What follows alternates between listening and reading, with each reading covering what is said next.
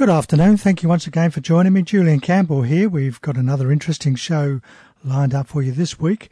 A bit later in our program, we'll have a look at our Harvard Business Review tips. Uh, one of them is make a great first impression. We're also talking with Christina about uh, our uh, minutes on innovation, and we're going to look at some more recent innovative products. But right now, we're going to cross over to Baker Love Lawyers and have a chat with Rebecca McKenzie about Christmas time in the office. Good afternoon, Rebecca. Good afternoon, Julian. How are you? I'm very well, and thank you once again for joining me. Thank you for having me on your show again. Yes, you're welcome. Uh, so, uh, Christmas time, uh, office parties, party time, or pitfall. So, I know there's lots of benefits to an office Christmas party, and sometimes the staff look forward to them. But are there some legal issues to consider? Are, Julian. It is, you know, generally a wonderful festive time of year, lots of fun to be had for the most part. But without being too much of a buzzkill, I think it is important for employers to remind staff about acceptable standards of behaviour at any Christmas party. So if organisations haven't yet had their annual gathering, then now it's very timely to make sure that all of those risk management HR boxes have been ticked off, so to speak, so this doesn't necessarily mean inviting all staff into the boardroom and reading them the Riot Act, but employers should take some measures to at least communicate the company's stance on behaviour, like making inappropriate comments or gestures, any issues in relation to harassing other staff or drinking too much and being disorderly, and other potential legal issues like work health and safety and social media etiquette, both at the party and following the party.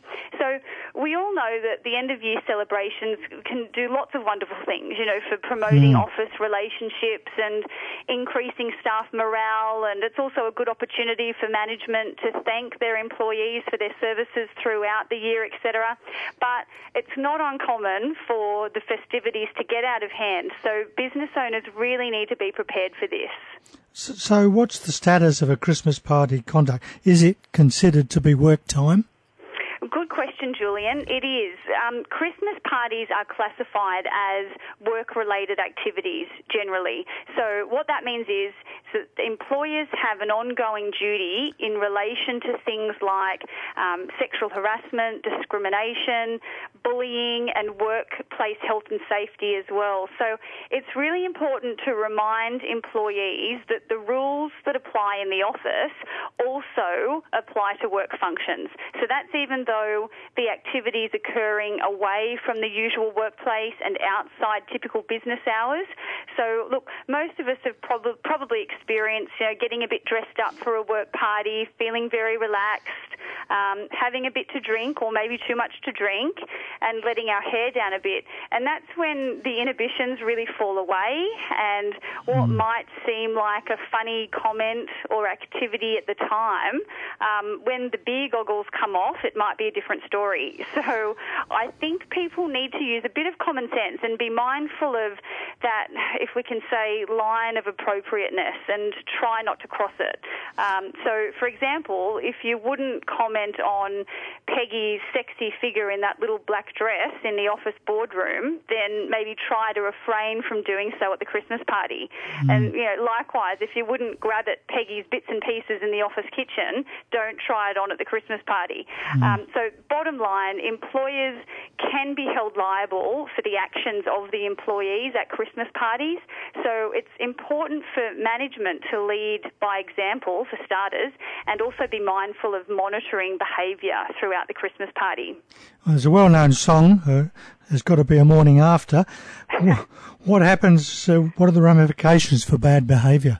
Yeah, sure. So the most common workplace complaint post Christmas party is sexual harassment and can include things like um, unwelcome touching and familiarity, suggestive comments and jokes, and maybe inappropriate gifts and personal questions. And it can be a fine line sometimes in terms of what may offend a particular person and what may not, so it can be quite subjective. Um, but it's important to keep it in mind that if there is some sort of incident, um, at a party or, or thereafter, employers really need to ensure that appropriate action is taken um, and in accordance with the usual workplace policies and procedures.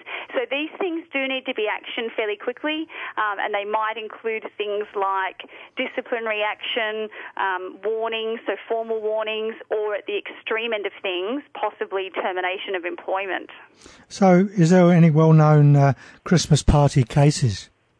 Well, there are, unfortunately. Um, Telstra was actually in the spotlight. Now, this is an older case, but it still actually crops up as a famous Christmas party case if you're on the lookout for them. Anyway, so just a tiny bit of background. Uh, this case involved employees of a Sydney Telstra retail store.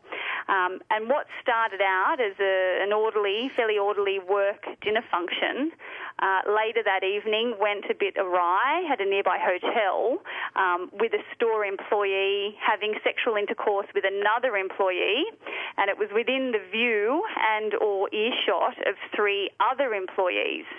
Um, so, look, there were issues surrounding dismissal of of the subject employee, but also some complicated litigation in terms of what those other witnesses saw, and there was a flow on into the workplace in relation to those activities. So even though the activity took place away from the workplace physically, it actually had significant implications for other staff at the workplace, and that's why mm. there was mm. legal action. Um, there was actually another case last year. This this matter went through the Fair Work Commission, um, and an employee, well, he sexually harassed colleagues and he told his bosses to F off at a Christmas party. He was unfairly sacked, it was determined, because the company had supplied him with a free flow of alcohol. Mm. So, this is another consideration in terms of beverage supply and how that should be managed, and it's a live issue. And look, there have been all sorts of other cases about topless female waitresses at Christmas parties and employees exposing themselves to other staff, mm. causing legal issues in relation to harassment and discrimination and termination of employment. So it's definitely um, um, an area where things can get out of hand um, and something for employers and businesses to be mindful of. Well, without being a killjoy, have you got some practical tips to minimise this risk? I sure do. And whilst it's likely that the vast majority of Christmas parties are a success with no significant issues, um, there are definitely some things that employers can do to try and prevent complaints and potential litigation following the Christmas party. So here are some tips, and there are seven of them. Um, firstly, employers should ensure that their workplace policies and codes of conduct, if they have them, are up to date and have been circulated around to employees. Um, also, a good idea if bosses, management, etc., send just a friendly reminder to employees prior to the party, reminding them of their responsibilities, and that should include just a bit of notice that they're still technically at work when attending the party. Um, thirdly, there should be a clear finishing time for the party so that there is a point in time where the employer can say festivities are over and then, you know, you're on your own from mm. here, mm. although there can still be some flow on effects, but it depends on the circumstance. Um, fourthly, very important, eh, there should be responsible service of alcohol guidelines, and that's um, just mm. a bit obvious there. Also, the employer should make efforts to provide both food and non alcoholic drinks. Um, I actually asked my husband about this. He's a business owner himself, and he made a suggestion for workers and management for that matter to have a cup of water between drinks. Mm. And he said it's important to be hydrated and that's a good point. So yeah. the, the, employers really should provide food and non-alcoholic options as well. Um, management should lead by example. So that's my sixth point. Um, obviously, if employees are seeing managers or bosses misbehaving, then they can see that as a bit of an impetus for them to do the same. So top tier needs to behave appropriately. And finally, uh, it needs to be made clear that any festivities that continue after the party are not endorsed by the employer. Mm, great. Well, thanks very much for your time, Rebecca, and of course your contribution during the year. Um, you have a good Christmas, and we'll have a chat with you again in the new year. Thanks very much, Julian, and Merry Christmas to you too. Thank you. Bye bye. Bye. Time to pop over to Christina for some innovation. Good afternoon, Christina. Good afternoon, Julian. How are you today? I'm well, and we're going to talk about a few more of those uh, recent innovative products. Yeah, products and, and places where um, potentially innovation in health technologies are taking us. But let's start first with so we're very, you know, how we've talked in the past about um, how we get a lot of our ideas for innovation from uh, science fiction movies and mm. science fiction books. Yeah. Well, there is a new technology that's being played with at the moment that allows you to play games using only your mind. So going totally mm. into that mind control area. They've done, they're doing a study or they've completed a study and they're, up, they're ready to do the next phase um, where humans have played a computer game based on direct brain stimulation rather than any cues from sight, sound, touch. So, you know, when somebody's playing a computer game, they're pressing a button, they're looking at a screen, so everything's controlled by your other senses. There's a soundtrack usually. Mm. What they're doing now is they're processing artificial information and, and using the brain to navigate through a virtual world.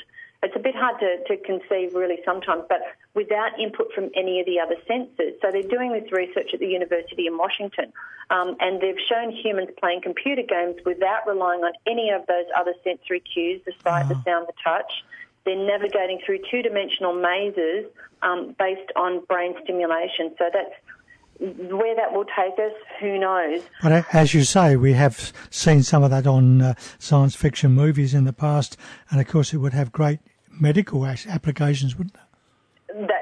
exactly, which will move us into the next. The next thing I'd like to, to mention is the advances they've made with Parkinson's disease. So we've also mentioned how um, the gut and the brain are. We're finding more similarities between the gut and the brain. What they're starting to find now, so they've moved the um, the research for Parkinson's disease into the gut. They're doing some work with mice. Uh, and what they've found is that they were concentrating on the brain so much they, um, they they've missed that whole gut uh, in, into into relationship. But they're doing some work with mice that suggests that Parkinson's might actually start in the gut, just like the mm. Helicobacter virus. You know, we with the ulcer. Um, begins in the gut. They're now they're now starting to think maybe Parkinson's is a microbial thing that starts in the gut. So they've um, they've taken some mice who were actually bred to get Parkinson's, um, but they have they've put them in different different. They had a control group, they had the, the second group. They put them in different situations. One where they can pick up bacteria in the gut, etc., um, and one where they lived relatively sterile and, and clean, so that there were no extra microbes happening in the in the gut space. And they're finding that the mice that were that are in this clean space actually aren't developing the Parkinson's. So what they're suggesting is that if they can identify which of the bacteria, which of the microbes that actually produce that, they, will go a long way into curing the disease. Yeah. Also, preventing people getting the disease. Yeah. Um, yeah, so you know that just remarkable, and just to have the idea, I think is is quite a remarkable thing as well. So you know to to go, well, hang on, let's take the research for Parkinson's out of the brain. Where else can it be? And we've talked about this with design thinking practices. Mm. Sometimes if you reframe the question, so you, the question answer. isn't. Yeah, you come up with a different or a different, you know, different avenue to explore. Um, face electrodes allowing you so virtual reality where we're experiencing different realities and we can use the oral and the visual. They've actually now they're coming up with face electrodes that will let you taste and chew in virtual reality. So you can they've got um, this is all happening in tokyo so they've got thermal stimulators um, on your tongue that can mimic flavors such as mint spices. You know, they've worked with a few other flavours, uh, and mimicking textures such as hardness and chewiness. So they're the electoral. Um, they put those external electrodes on the on the chewing muscles. Mm. So you know, soon we'll be able to sit down and have a three course meal, I guess, without, uh, without having a meal. yeah, that's right. We'll be able to be in the restaurant um, virtually, but we'll also be able to taste and, and feel the textures of those foods. Have I got time for one more? Yeah, yeah. Okay, so heart cells um, they're now they're finding um, different sets of chemicals that can transform scar tissue in the heart uh, and and hopefully repair damage to um, to the heart muscles that have been damaged in heart attacks. Uh-huh. Um, so if they if they play with these different chemicals, they can actually come up with um, regeneration using gene therapy, uh, and ultimately potentially, you know, curing the heart damage that was done during a heart attack. So. Right. Fantastic things happening in the innovation space. Fantastic. Well, you have a great week, and we'll have a chat with you for our last program next week look forward to it. Not the, the, fact that it's the last week, but look forward to chatting with you. And it's not the last program; it's just the last program for the, the year. Last, this year, that's right. That's right. Okay, have a great week. You too. Thank you. Bye bye. Bye. Got time for a Harvard Business Review tip. Make a great first impression. Whether you're interviewing for a job or making a sales call with a new client, first impressions matter. Your relationships and interactions with will be a lot easier if you start off strong. And here's how to do it. First of all, do your homework. Know who you're talking to, what he or she cares about, and the problem that he or she is trying to solve. Prepare relevant talking points before the meeting. Then exclude, exude confidence.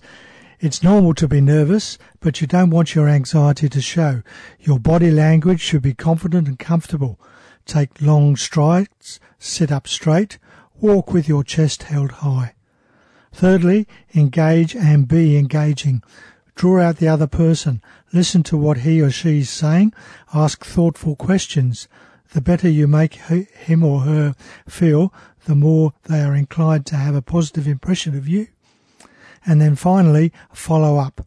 To ensure your first impression sticks, write the person a thank you note or send an article related to the conversation that you have had. Well, thank you for being with me for the last half hour. I hope you've enjoyed the program. We've looked at uh, Christmas time in the office and the importance to uh, make sure that we keep those Christmas parties under control and some innovative new products. In a moment, Jane Klein will be back with you with more of your easy listening favourites. Next week, we'll have our Minute on Innovation with Christina and some more business and legal news and views that might affect your business. I'd love your company again for Business, the Law and You at the same time next week.